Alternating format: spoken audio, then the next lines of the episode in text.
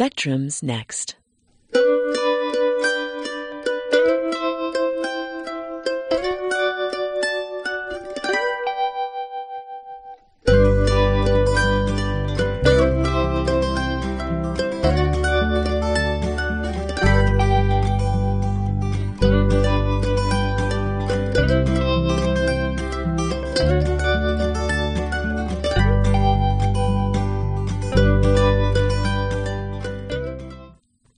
Welcome to Spectrum, the science and technology show on KALX Berkeley, a bi-weekly 30-minute program bringing you interviews featuring Bay Area scientists and technologists, as well as a calendar of local events and news.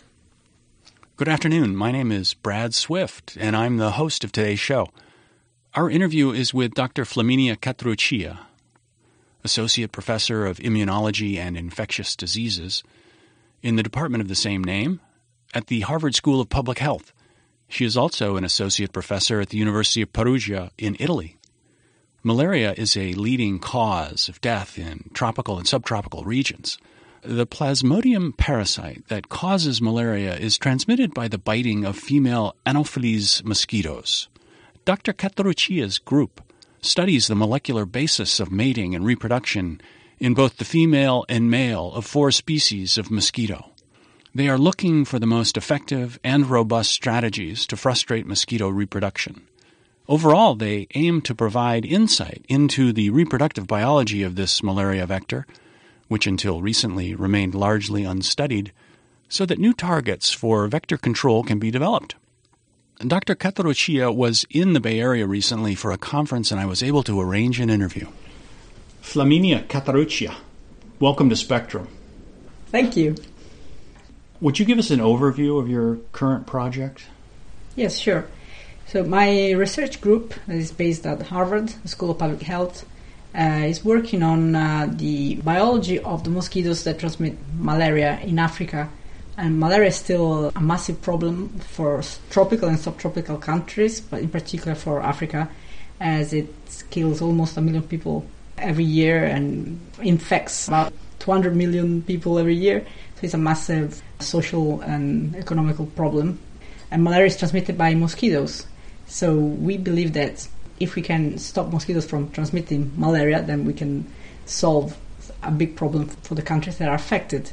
So, in particular, my group focuses on uh, studying some aspects of the mosquito biology that are important for malaria transmission and we focus on reproduction, on how mosquitoes uh, reproduce, what makes them fertile. Because at the end of the day, our goal is to develop novel methods to control mosquito populations, and we think that we could control them by introducing sterility into natural populations. As an alternative to um, what's already been done now, which is mainly based on the use of insecticides to kill them, and but they have to be quite targeted ways to use the insecticides by putting these insecticides on mosquito nets so that mosquitoes that try to bite at night while people are asleep under the net get killed or through sprays of insecticides inside house walls to kill mosquitoes that are resting indoors. But these methods are not sufficient to stop malaria transmission, and also mosquitoes are becoming resistant to the action of the insecticides, which means they are not killed anymore and they change their behavior rather than biting at night inside houses. They start biting outdoor and during the day so that uh, the insecticides cannot get to them anymore. So our studies are instead based on the idea that uh, rather than killing mosquitoes, we can sterilize them so that then there'll be fewer mosquitoes out there that can transmit malaria and then eventually malaria transmission will stop. And so we study how mosquitoes reproduce, what's important for their reproductive biology. And we have three major avenues of research. The first one is we try to understand what's important for reproduction because one striking aspect of reproduction in the malaria mosquitoes is that the females have sex only once in their lives and after that they completely switch off. They're not interested anymore. And so this is a, quite a vulnerable step in the life cycle of a mosquito because it happens only once. So we are very much interested in understanding what is it that happens to females. What's the switch that completely abolishes uh, their receptivity to copulation. Because, in principle, if we could understand what are the refractoriness, as we called, to further copulation, then we could induce the same mechanisms in virgin females and trick them into thinking that they've made it, and so they wouldn't mate anymore, they wouldn't contribute to the next generations. Mm-hmm. So that's a big area of our research, where we try to understand what happens to females after copulation, after sex, so that we can identify what are those factors that change their behavior, so that we can induce them. The second area, research in studies, is a more translational side. We um, are interested in developing tools to induce sterility in male mosquitoes. One idea of control is based on the release of males that are sterile. These males will, of course, try to find females to have sex with them, and eventually they'll find them, but there'll be no progeny coming out of these populations. And so, if we keep doing this over and over again, if you keep releasing sterile males, then we can sterilize most of the females that are in natural populations, and so eventually the, the population will crash, and so will malaria transmission.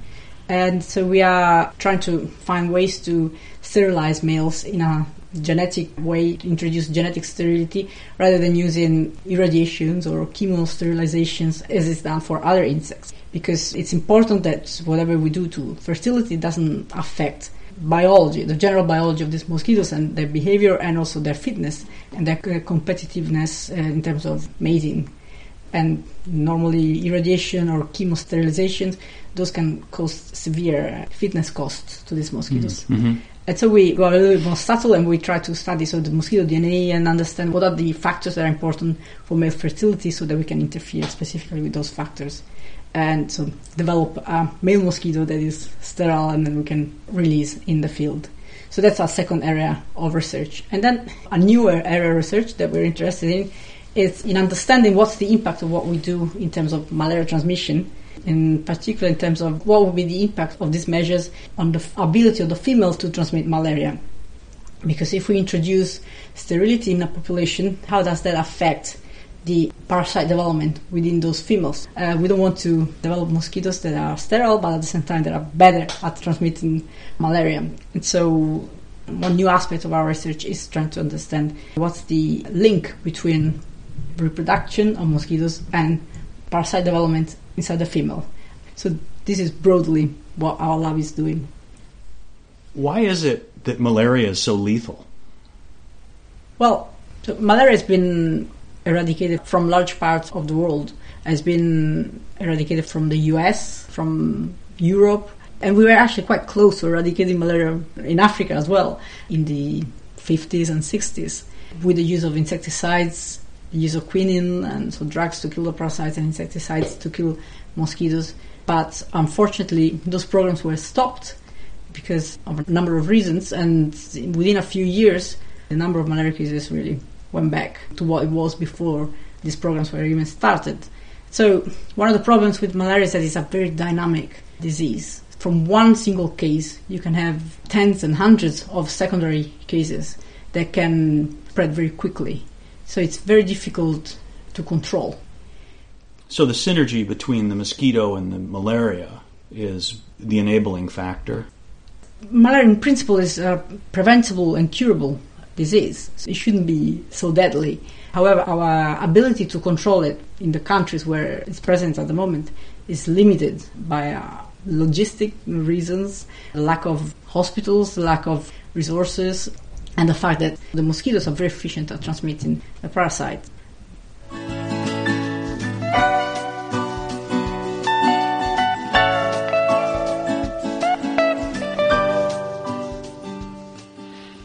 You are listening to Spectrum on KALX Berkeley. Our guest today is Flaminia Catteruccia, a molecular entomologist at the Harvard School of Public Health, researching mosquito reproduction as a way to combat malaria.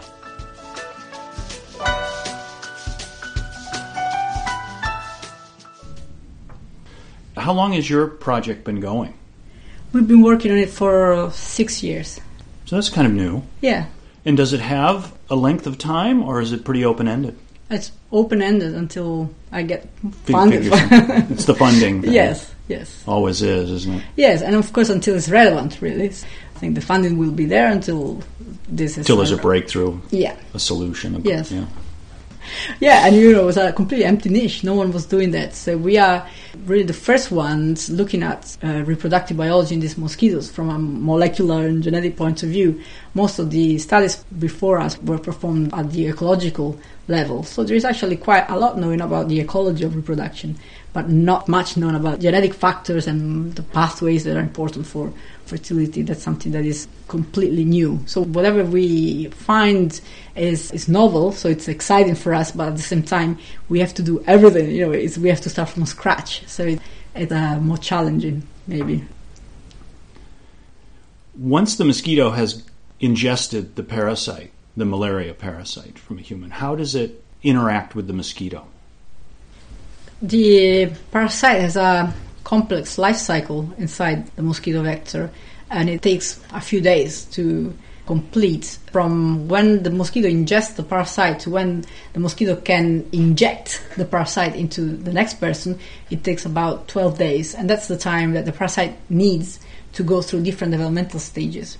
And so once a mosquito takes blood that is infected then the parasite will have to leave the blood environment there'll be a stage that happens inside the mosquito midgut, and then the parasite will have to leave as quickly as possible uh, the midgut before it, it, gets killed by the mosquito enzymes, digestive enzymes particularly, and then it'll have to find its way to the salivary glands, which are these tissues where saliva is produced by the mosquito and once it reaches the salivary glands then it can be injected into the next person because during blood feeding the female will inject a little bit of saliva into the skin of uh, the person that is that is biting. And so during that process the parasite can be transmitted. Actually most mosquitoes don't even live long enough for the parasite to develop. So that's a major roadblock for parasite development. Is there any thought to trying to alter the parasite itself? There's a lot of research on modifying the mosquitoes so that rather than allowing parasite development, they'll kill the parasite. And of course, there's a lot of research on finding drugs that can kill the parasites in people that are infected. And there's research on malaria vaccines as well. We don't have a vaccine yet. There is a, a vaccine that is now in stage three trials that could be promising in combination with other control measures. So it's, it's quite clear that malaria will not be defeated by using a single measure. So the use of insecticides, possibly the use of sterile males, hopefully combined with the use of drugs to kill parasites uh, in people, and hopefully also with a, with a vaccine that could be effective for a while. We will need all these measures to control the spread of the disease. How large a group is, is the group that's working on your project? My group is composed by about 10 people at the moment. And what are the different scientific disciplines you've brought together with that group? Well, it's a combination of um, molecular biology and genetics and biochemistry, also evolutionary biology, a bit of ecology as well. And within the group, how do you orchestrate the workflow of all that? How do you decide which thing you're going to focus on at what point in time to go ahead and go forward with the research? Oh yeah, those are actually tough decisions sometimes because there is so much that we could be doing. There are so many different ideas that circulate in the lab, and sometimes it's difficult to prioritize them. So in general, we do discuss ideas all together. I can come up with some ideas, and then we discuss uh, with the group and so we do like a bit of brainstorming and then more ideas emerge. And then we focus on what's more important according to our priorities. We always have to make choices. We try to have projects that are more solid in a way that we know will give us results quite quickly and then at the same time also establish longer term projects for maybe bigger goals. So it's a combination of, of the two.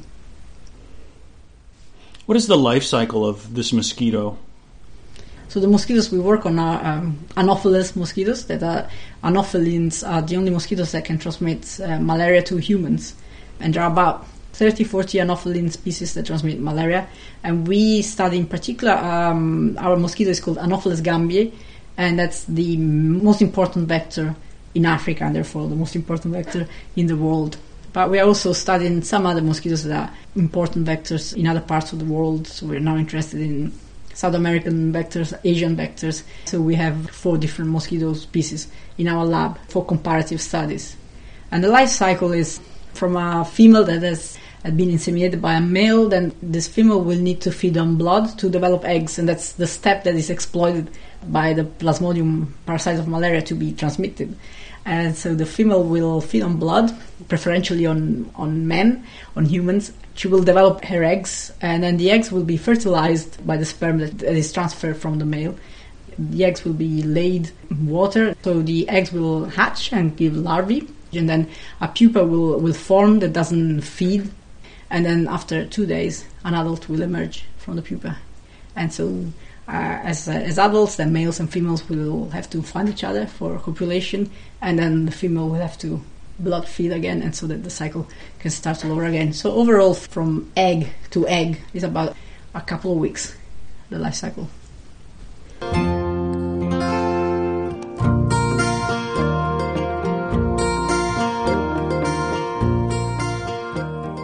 This is KALX Berkeley. The show is Spectrum. Our guest is Flaminia Catteruccia. She's working to eradicate malaria.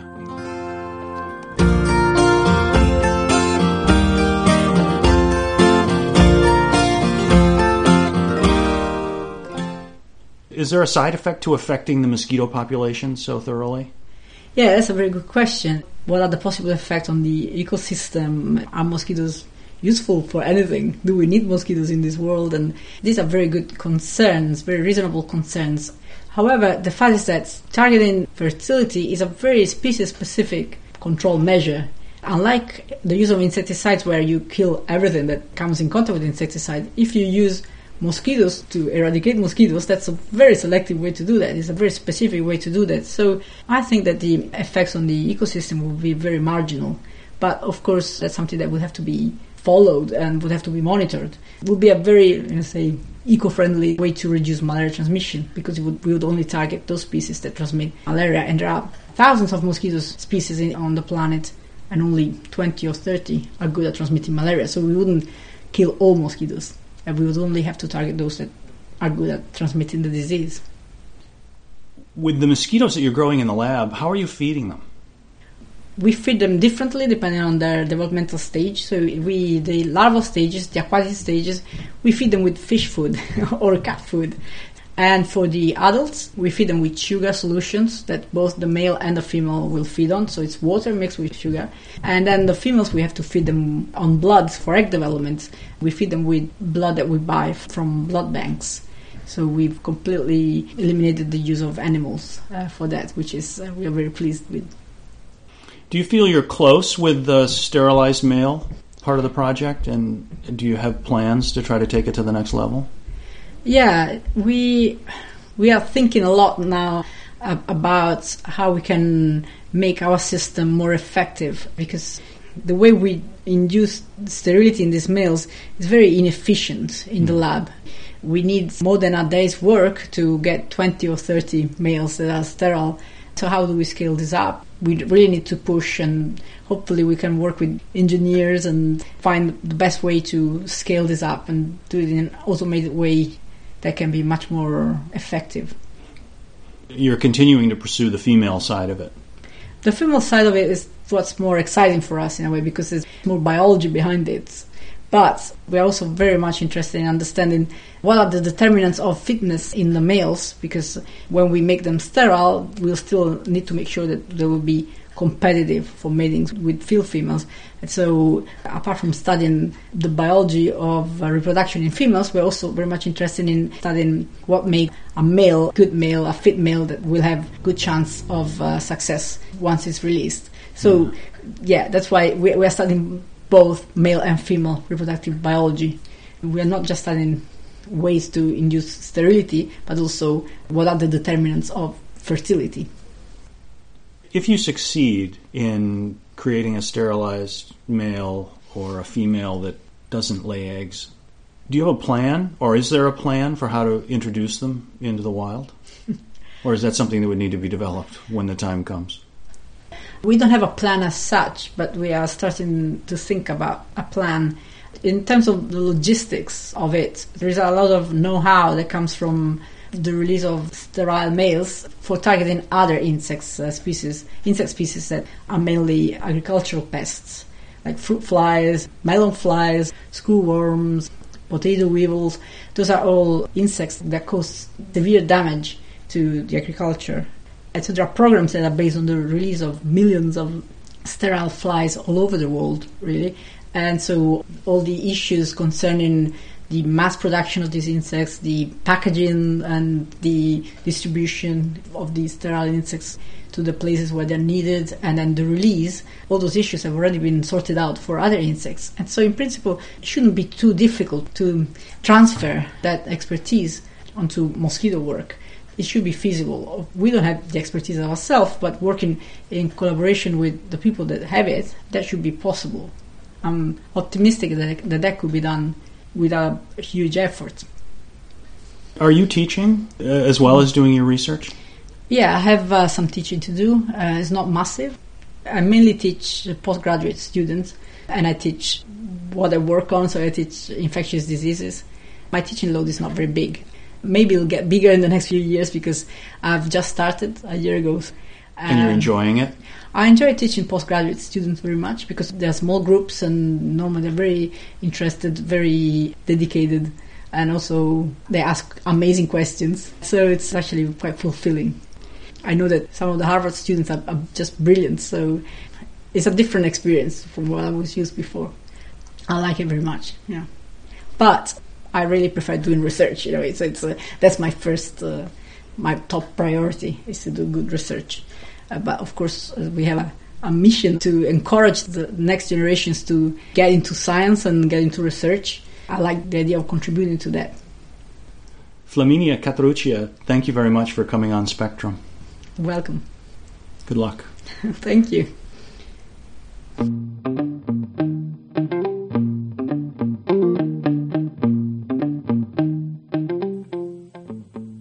Like to hear a previous Spectrum show, they are archived on iTunes University.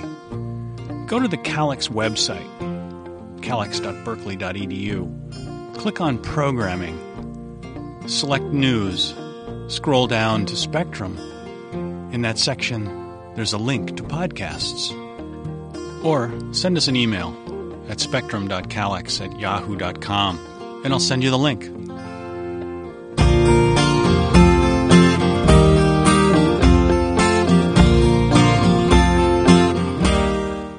Feature of Spectrum is to present news stories we find interesting. With the news are Renee Rao and Rick Karneski. The UC Berkeley campus will play host to the first ever Dreambox, a 3D printing vending machine, by the end of this month. The machine will allow users to take advantage of 3D printing technology without paying steep upfront costs for the machinery. To use the machine, users will first choose an item model within Dreambox's catalog or upload one of their own via the web. Next, the print command is given and the order is sent to a cloud based print queue before being directed to the vending machine. Once the item has been created, it is put into a locker with a unique unlock code that is texted to the users. The creators estimate that each use of the printer will range from 2 to $15 on average, depending on the complexity of the object and the materials used. A team from Newcastle University reported in Science that honeybees are three times more likely to remember a learned floral scent when they are rewarded with caffeine. Caffeine occurs in Coffea and citrus species and appears to be pharmacologically active but not repellent to the bees. In higher concentrations, it is known to be toxic and repellent, due in part to the bitter taste. But in lower concentrations that occur in nature, it offers a reward. The team also applied caffeine to the brains of the insects and observed that it increased activity, aiding the formation of long term memories.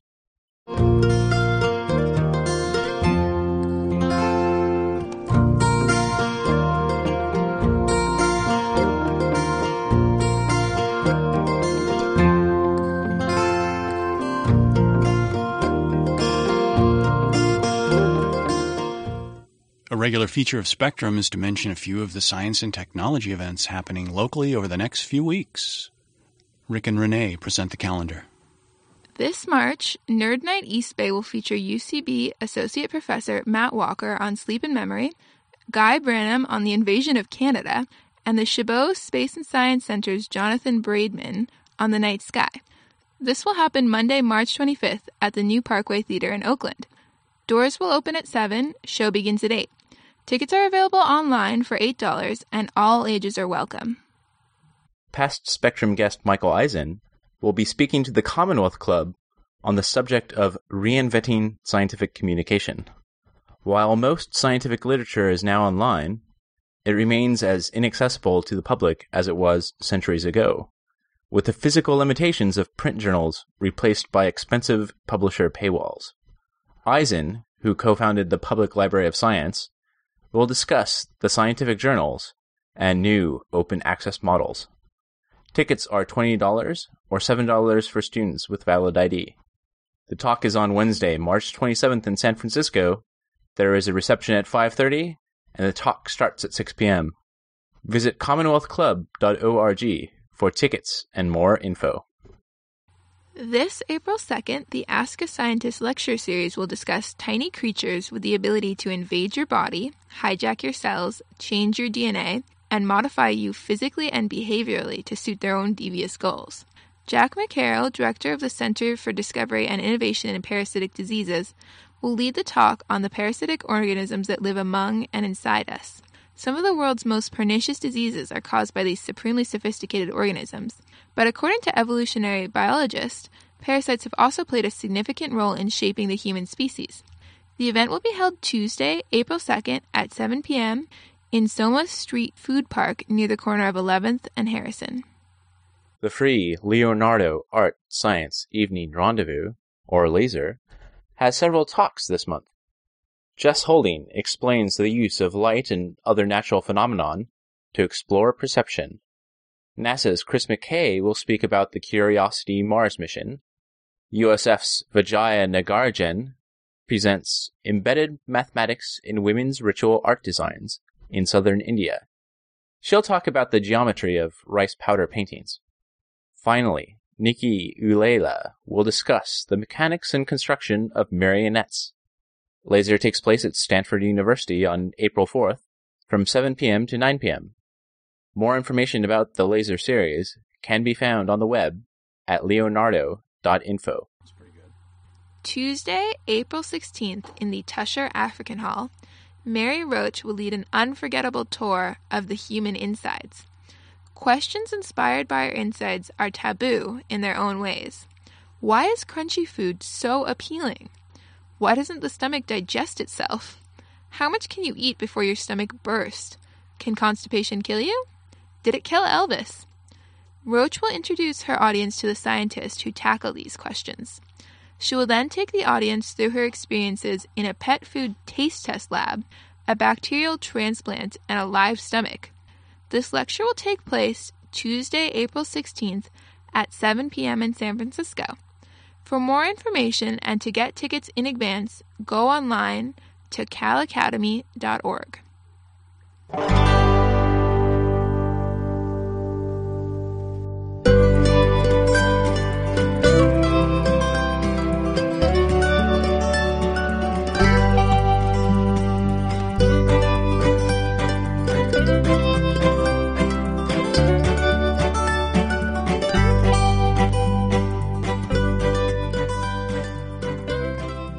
music heard during the show is by Lastana David from his album Folk and Acoustic, made available by a Creative Commons License 3.0 attribution.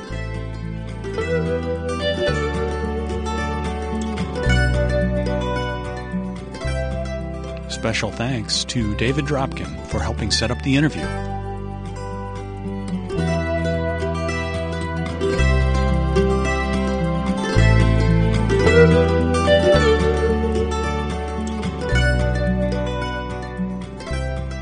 Thank you for listening to Spectrum. If you have comments about the show, please send them to us via email. Our email address is spectrum.kalx at yahoo.com. Join us in two weeks at this same time.